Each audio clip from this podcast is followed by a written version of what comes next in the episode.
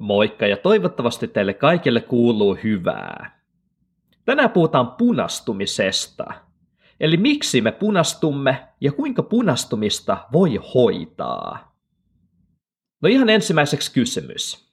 Mistä punastuminen johtuu ja miksi sitä tapahtuu just tietyissä tilanteissa? Koska mehän ollaan kaikki todennäköisesti huomattu, että punastelu liittyy pääasiassa hyvin tietynlaisiin tilanteisiin – Eli me punehdumme esimerkiksi silloin, kun me ollaan vihaisia, kun me riidellään, tai kun me ollaan vaikkapa sosiaalisissa tilanteissa, joissa me ollaan jouduttu ehkä tahtomme vastaisesti olemaan huomion keskipisteenä. Esimerkiksi vaikkapa esiintyminen, vaikkapa joku esitelmän pitäminen koulussa, tai vaikkapa kiusoittelevan läpänheiton kohteeksi joutuminen vaikkapa kaveriporukassa, on tästä hyviä esimerkkejä.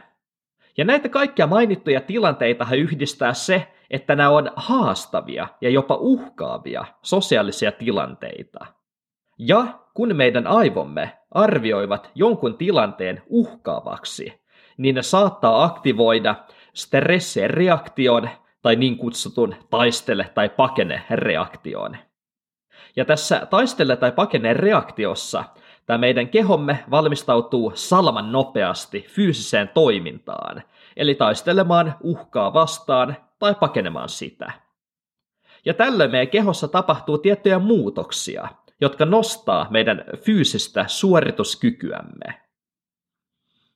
Eli käytännössä keho alkaa esimerkiksi erittämään adrenaliinia, jolloin meidän hengityksen tahti tihenee, sydän lyö kovempaa, verenpaine kohoaa ja verisuonet laajenevat. Ja näiden muutosten tarkoitushan on ajaa enemmän happea aivoihin sekä lihaksiin ja siten tehostaa meidän tarkkaavaisuutta ja jaksamista tilanteessa, joka me ollaan tulkittu vaaralliseksi. Ja punastumiseen tämä liittyy siten, että punastuminen on tämän stressireaktion sivutuote. Eli kun meidän kehossa verisuonet laajenee ja verenpaine kohoaa, niin sehän tarkoittaa sitä, että verta siirtyy semmoisiin kehonosiin, joissa sitä on tavallisesti hieman vähemmän. Eli käytännössä, vaikkapa kasvojen ihossa, on paljon pieniä verisuonia, joihin tämän stressireaktion tuloksena veri alkaa virtaamaan. Ja koska verta menee siellä ihonalaisessa verisuonissa, niin kasvot punehtuvat niissä kohdissa – ja punaisuutta voi toki esiintyä myös muissa kehonosissa, mutta koska muut kehonosat on yleensä peitetty vaatteilla, niin ihmiset harvemmin kokee semmoista punastumista ongelmaksi. Ja se ihon punehtuminen itsessään voi olla aika yksilöllistäkin, eli toiset ihmiset punastuvat silleen melko tasaisesti, ja toisilla taas ilmestyy punaisia laikkuja ihoon. Ja kaikkea tältä väliltä. Jotkut ihoalueet saattaa punehtua enemmän kuin toiset, esimerkiksi sen takia, että niissä on juuri kyseisellä henkilöllä hieman isompia verisuonia tai ne suonet on hieman lähempänä pintaa. Ja useimmilla esimerkiksi posket punehtuu hyvin helposti juuri siitä syystä, että niissä kohdissa näitä suonia on tyypillisesti enemmän tai ne ovat enemmän pinnassa. Ja samasta syystä punehtumista voi aiheuttaa kaikki muukin verenkiertoa kiihdyttävä toiminta. Eli esimerkiksi alkoholin juominen, mausteinen ruoka, allergiset reaktiot, kuuma suihku tai sauna, tai vaikkapa urheileminen. Ne kaikki aiheuttaa punaisuutta. Mutta tätä ei yleensä koeta ongelmaksi, koska tällöin tämä punaisuus ikään kuin kuuluu asiaan harvaa ihmistä nolottaa se, että hän punehtuu urheillessa, mutta samaa tyyppiä saattaa nolottaa se, jos hän punastelee sosiaalisissa tilanteissa. Ja tämä on aika hassua, että tämä on tällä tavalla, eikö ookin? Koska sinänsä punastuminen haastavissa sosiaalisissa tilanteissa ihan yhtä lailla kuuluu asiaan.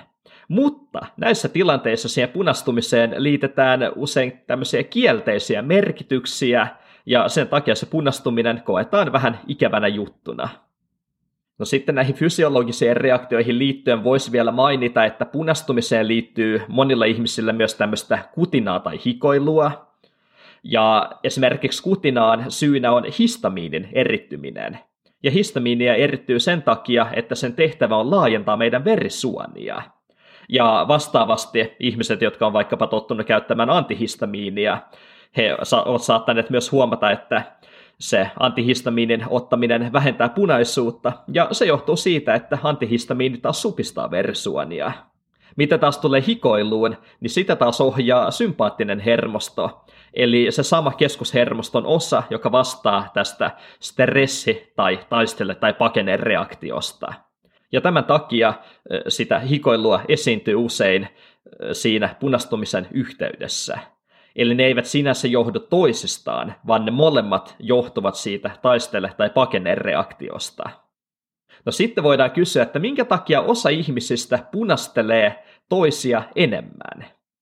Koska jokainen meistä varmaan tuntee ainakin yhden semmoisen ihmisen, joka tuntuu punoittavan tuon tuostakin. Tai me saatetaan itse olla sellaisia. Ja tämmöinenhän saattaa tuntua tosi epäreilulta, koska punasteleminen tosiaan koetaan usein jotenkin noloksi, ja ei itse välttämättä haluaisi olla se tyyppi, joka punastelee tosi helposti. Mutta mistä tämä johtuu? Minkä takia ihmisten välillä on näin isoja eroja? Ja tässä on totta kai monta muuttuja taustalla. Ja ensimmäinen on tavallaan hyvin selkeä, ja se on se, että vaalealla iholla punaisuus näkyy paremmin. Eli mitä vaaleampi iho henkilöllä on, niin sen enemmän se mahdollinen punastuminen näkyy. Eli vaikka hän ei sinänsä punasteliskaan yhtään keskimääräistä enempää, niin se saattaa olla kuitenkin hyvin näkyvää sitten, kun se tapahtuu. Ja välillä kuulee semmoisia juttuja, että tummaihoiset ihmiset eivät punastele, mutta kyllä punastelevat, mutta heidän ihon värillään se vaan näkyy huomattavasti vähemmän. Mutta tietenkään kyse ei ole pelkästään ihon väristä, koska osa hyvin vaaleistakin ihmisistä punastelee selkeästi enemmän kuin toiset hyvin vaaleat ihmiset. Ja toinen syy on tämmöinen sympaattisen hermoston ylivirittyneisyys. Eli kuten tuossa mainittiin, tämä sympaattinen hermosto on se, joka vastaa tästä stressireaktiosta, jonka oheistuote se punastuminen on.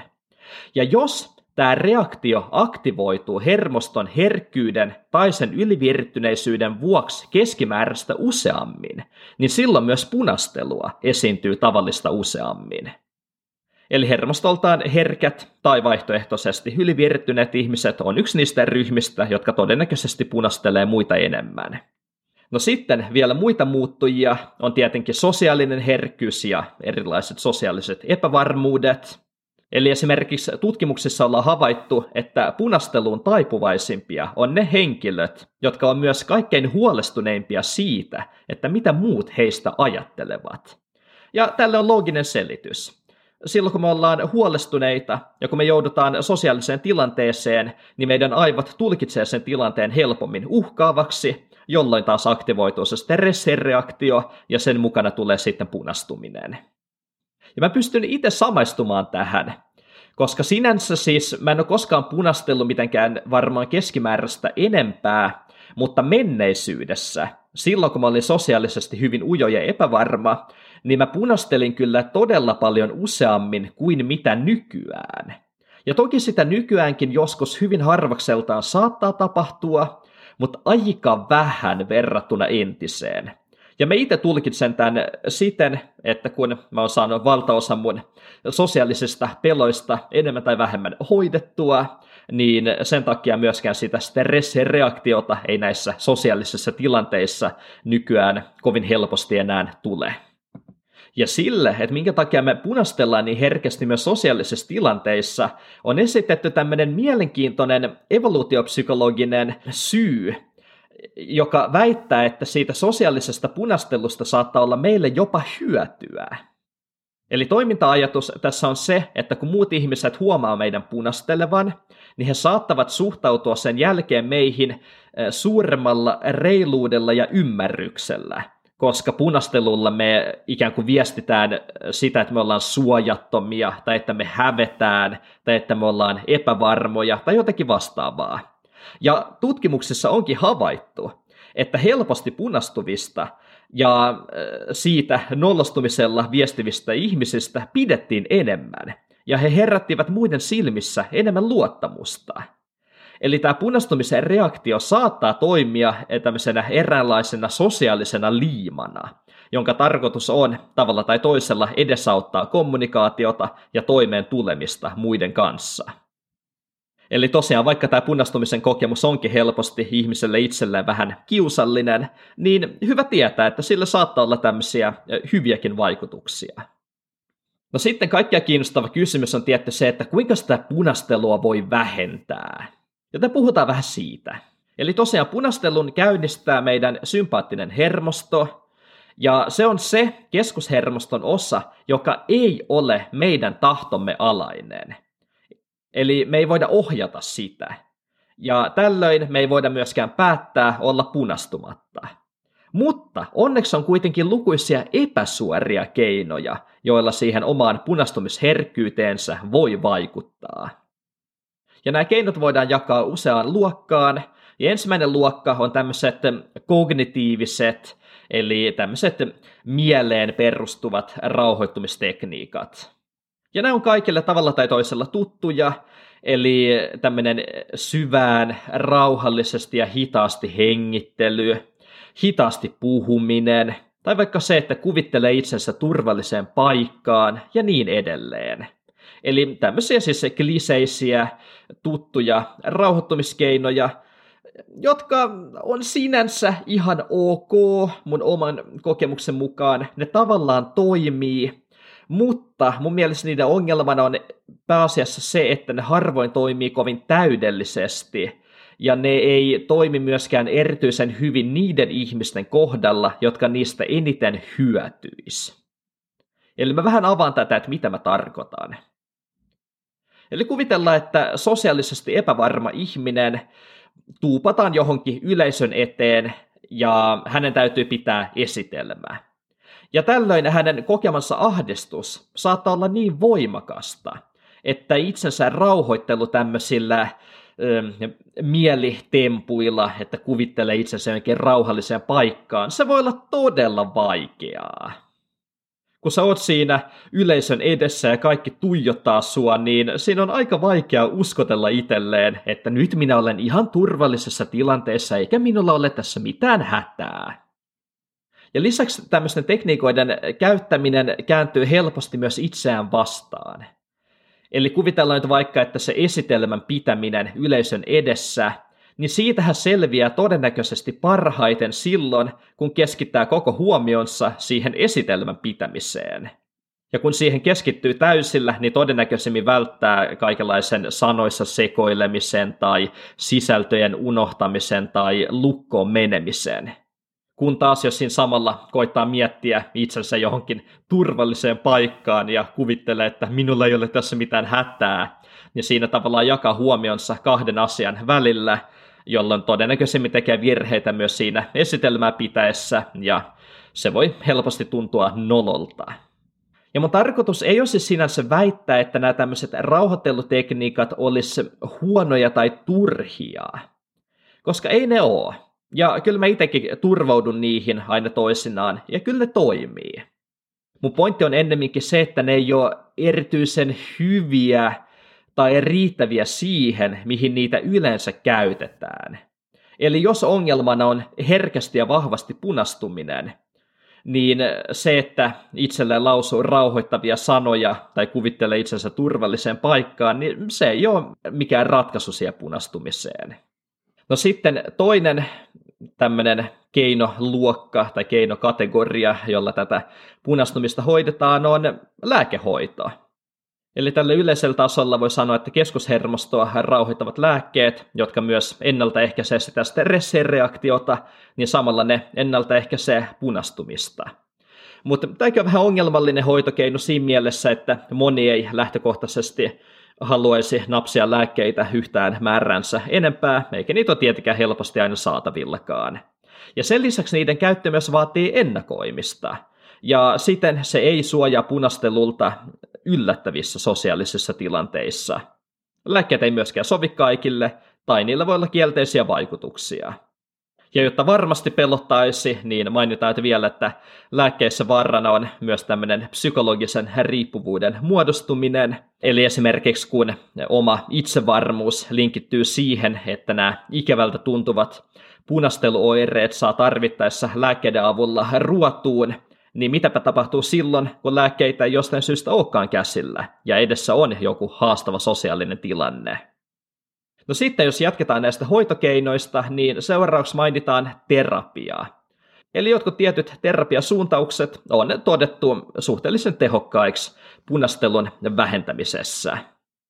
Ja terapia on kätevä siinä mielessä, että siinä ei puututa välttämättä niinkään niihin oireisiin, eli tässä tapauksessa punasteluun, vaan voidaan mennä niihin juurisyihin. Eli jos ihmisen punastelu vaikkapa johtuu siitä, että hän on sosiaalisesti hyvin arka ja hänellä on esimerkiksi kova epäonnistumisen pelko tai itsensä nolaamisen pelko, niin siellä pystytään hoitamaan sitä juurisyytä. Ja samalla tullaan ikään kuin vähentäneeksi sitä todennäköisyyttä, että tulee myöskään jatkossa punastelua. No sitten seuraava tämmöinen hyvinkin tärkeä hoitokeino, josta kuitenkin puhutaan hämmästyttävän vähän. Ja se on oman elämäntahtinsa rauhoittaminen. Ja tähän mä haluan nyt pysähtyä vähän pidemmäksi aikaa, koska tämä on tosi tärkeää. Ja tämä koskee erityisesti ihmisiä, joilla se punastelu saattaa johtua tämmöisestä yliaktiivisesta tai herkystyneestä autonomisesta hermostosta. Ja tällöin tosiaan hoitotapana on tämä niin kutsuttu vähän rennommin ottaminen. Ja tämä tarkoittaa käytännössä suorittamisen vähentämistä, levon lisäämistä ja muutenkin stressaavan elämäntavan hillitsemistä. Ja tämä on tosi ajankohtainen aihe varsinkin nykyään, koska nykypäivän työelämä tai opiskeluelämä kuormittaa monia meistä reilusti yli meidän omien sietokykyjemme rajojen. Eli moni meistä on todella kuormittunut, mikä vaikuttaa myös siihen meidän hermostoon, mutta me ollaan jotenkin alettu pitämään tätä kaikkea normaalina. Ja sitähän se ei ole. Ja mä tiedostan hyvin, että se on ärsyttävän helppoa todeta, että no sen kun otat vähän rennommin, kyllä se siitä. Koska todellisuudessahan sen oman elämäntahtinsa rauhoittaminen on monille ymmärrettävästi ihan hemmetin vaikea projekti. Eli kun pitäisi pyörittää uraa, perhettä, huolehtia fyysisestä kunnosta, huolehtia sosiaalisesta elämästä, huolehtia opiskeluista – niin eihän se todellakaan ole helppoa vain ottaa ja hidastaa tahtiaan. Mutta tätä asiaa kannattaa kuitenkin todella vakavasti myös omalla kohdalla harkita, jos tiedostaa, että just nyt menee ehkä hieman liiankin kovaa.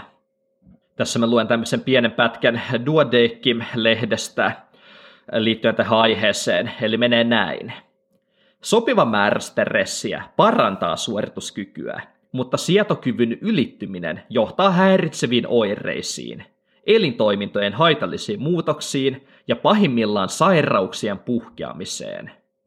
Sekä ruumiilliseen että henkiseen ylikuormittumiseen liittyy psyykkisiä, aineenvaihdunnallisia, hormonaalisia, immunologisia ja hermostollisia säätötapahtumia. On tärkeää tunnistaa liikavoimavaroja kuluttavan stressin merkit. Vaikeasta ylikuormituksesta toipuminen on pitkällinen ja vaikea prosessi. Olipa kyseessä sitten urheilijan ylikunto tai työuupumus. Ja tähän mä henkilökohtaisesti haluan lisätä, että esimerkiksi se työuupumus, joka on nykyään niin valtavan yleistä, että se tuntuu olevan melkeinpä jonkinlainen yleissiivistävä kokemus, niin siihen kannattaa suhtautua oikeasti ihan helvetin vakavasti. Koska mä oon huomannut omassa työssäni, että moni ajattelee, että työuupumus on semmoinen juttu, että no tässä kun mä lepään vähän pari viikkoa, niin kyllä tämä sitten menee ohi ja sitten minä voin palata töihin. Ja okei, joissakin tapauksissa näin onkin. Mutta joissakin tapauksissa työuupumusta saattaa rikkoa kehon niin pahasti, että sä makaat kolme vuotta sohvalla ja sä jaksat nousta ainoastaan jääkaapille ja vessaan. Ja totta kai tämäkin on ääritapaus, kuten oli myös tuo ensimmäinen esimerkki, mutta näinkin voi käydä. Eli työuupumus ja muutenkin kaikki tämmöiset hermostoa ylikuormittavat tilat, ne on aidosti meidän keholle vaarallisia. Ja kannattaa aika helvetin tarkkaan miettiä sitä, että kannattaako oman työnsä vuoksi rikkoa kehoaan useammaksi vuodeksi. No kuitenkin palataan tuohon punastumiseen ja niihin hoitokeinoihin.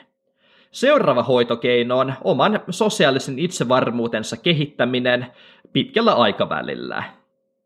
Ja tämä on se todennäköisimmin toimiva, pitkävaikutteinen ratkaisu punastelun vähentämiseen, jos se punastelu liittyy tämmöisiin sosiaalisiin pelkoihin. Eli usein se punastelun juuri syy on vaikkapa joku kasvojen menettämisen pelko, arvioinnin kohteeksi joutumisen pelko, epäonnistumisen pelko, hyväksynnän menettämisen pelko, korostunut hyväksytyksi tulemisen tarve, arvottomuuden kokemukset ja kaikki muu vastaava tämmöinen, mikä saattaa tehdä sosiaalisesta tilanteista meille uhkaavan tuntuisia. Eli mitä enemmän me lasketaan sitä todennäköisyyttä, että joku sosiaalinen tilanne tuntuu meistä uhkaavalta, niin sitä todennäköisemmin me myös vältytään stressireaktion laukeamiselta ja sen myötä myös punastumiselta. Ja hyvä bonus tässä on se, että vaikka sitä punastumista tapahtuisikin, kuten sitä tapahtuu myös hyvinkin itsevarmoille ihmisille, niin se punastuminen ei enää tunnu ongelmalta. Ja nyt mä taas käytän esimerkkinä itseäni, eli totta kai mulla tulee edelleenkin nykyään tilanteita, missä mä saatan punastua muiden ihmisten nähden. Mutta se ei enää vaivaa mua millään tavalla. Kun taas joskus vuosia vuosia sitten kun mä punastuin muiden ihmisten edessä, niin se taas tuntui hyvinkin jotenkin nololta ja kiusalliselta. Mutta nykyään kun mä tavallaan tajuan, että se mahdollinen punastuminen ei kerro mitään vaikkapa mun pätevyydestä tai ihmisarvosta tai mistään vastaavasta, niin ei se punastuminen silleen niin kuin vaivaa. Se on vaan fysiologinen reaktio.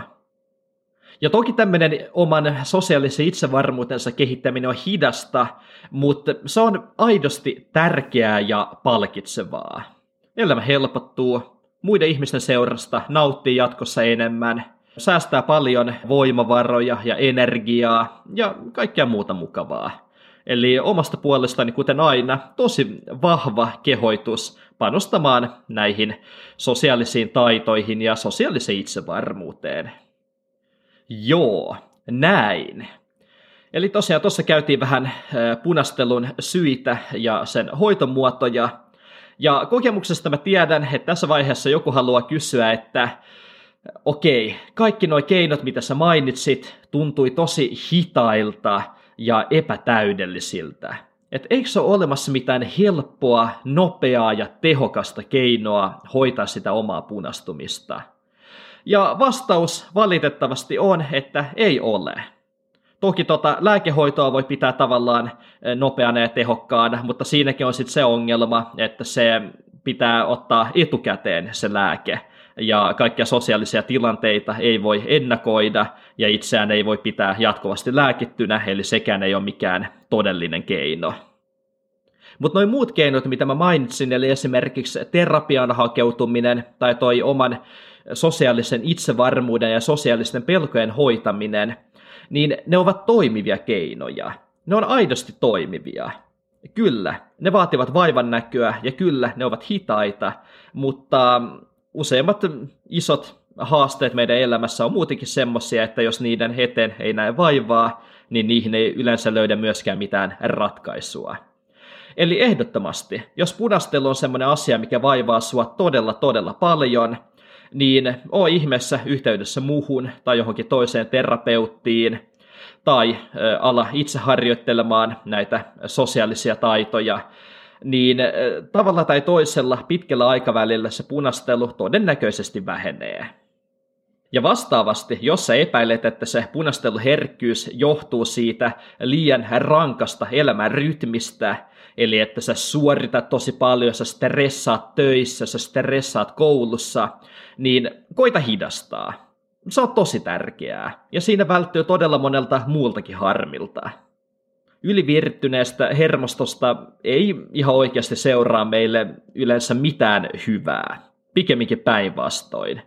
Ja ne ongelmat, mitkä siitä seuraa, voi olla usein todella synkkiä. Mutta joo, näihin synkkiin sanoihin päätetään tämänkertainen lähetys. Kiitos tosi paljon, että kuuntelit. Toivottavasti tämä tuntui hyödylliseltä. Mä toivotan omasta puolestani teille kaikille todella paljon tsemppiä. Muistakaa, että olette loistavia tyyppejä. Teillä on paljon annettavaa tälle maailmalle. Ja palaillaan taas seuraavassa lähetyksessä. Se on moi moi!